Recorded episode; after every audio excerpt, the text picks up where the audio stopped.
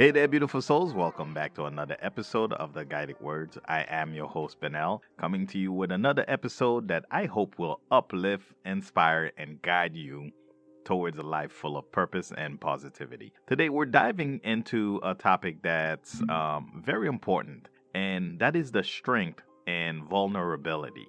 Now, I know what you're thinking vulnerability, strength. Those two words don't often go in in hand in our daily conversation right? But today, we're going to explore just how powerful being vulnerable can be and how it ties into our spiritual journey. Let's start off with a scripture that beautifully captures this theme from 2 Corinthians chapter 12 verse 9 to 10. But he said to me, "My grace is sufficient for you, for my power is made perfect in weakness. Therefore, I will boast all the more gladly about my weaknesses, so that Christ's power may rest on me. This is why, for Christ's sake, I delight in weaknesses, and insults, and hardships, and persecution, and persecutions, and difficulties. For when I am weak, then I am strong. Isn't that something? This passage always reminds me that in our moments of vulnerability, we aren't just exposed, we're also open to the strength that comes from a higher power, from our community, and from within ourselves. I want you to think about it. When we're vulnerable, we're so real, we're honest, we're raw. And yes, it can be scary, it can be uncomfortable, but it is also where growth happens. It's where we learn to trust, where we learn to lean on each other and to find strength in places we never even expect. So let's talk about what vulnerability really means. It's not just about sharing our struggles or our fears, it's about openness, about um, being willing to experience life fully without holding back. It's about saying, Here I am, flaws and all, and being okay with that. But here's the kicker, guys uh, vulnerability is not a sign of weakness, it's a courageous act. It takes guts to let your guard down, to ask for help, to admit that you don't have all the answers. And that's okay, because in those moments, you're giving yourself the chance to be strengthened, to be molded, and to be uplifted. I want to share a story from the Bible that always moves me. It's about David a young shepherd who faced Goliath. Now, David didn't have the armor or weapons um, that a warrior typically would.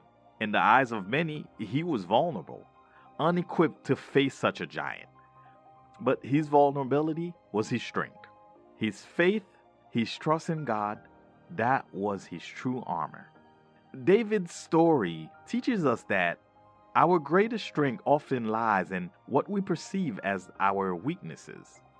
It's not about the physical armor we wear, uh, but the spiritual and emotional armor we build through faith, trust, and honesty.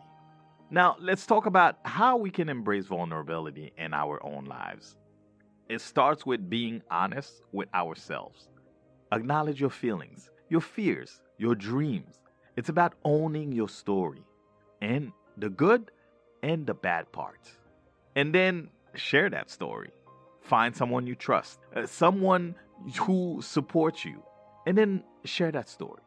Find someone you trust, someone who supports you, and open up. You might be surprised at how liberating it feels and how your vulnerability can become a source of strength for others also. Remember, being vulnerable doesn't mean you have to bare your soul to everyone you meet. It's about choosing to be open in the moments that matter, with the people who matter. It's about building authentic um, connections, being true to yourself, and allowing yourself to be guided and uplifted. I, I encourage you all as you go on about your week to find moments where you can be vulnerable Maybe it's having an honest conversation with a friend, admitting a mistake, or asking for help when you actually need it. See how it changes your interactions, your feelings, and your strength. As we wrap up today's episode, I want to leave you with this thought. Your vulnerability is not a weakness, it's a gateway to strength, growth, and deeper connections. I would like for you to embrace it, own it, and watch how it transforms your life. This is Benel from The Guided Words, wishing you a life full of purpose and positivity. Remember, you are loved, you are important, and you are guided. Until next time, y'all stay safe and y'all stay blessed. And hey, hey, hey, hey, don't forget to subscribe, share, and leave your comments. I'd love to hear how um, embracing vulnerability has strengthened you. Take care, everyone, and see you on the next episode.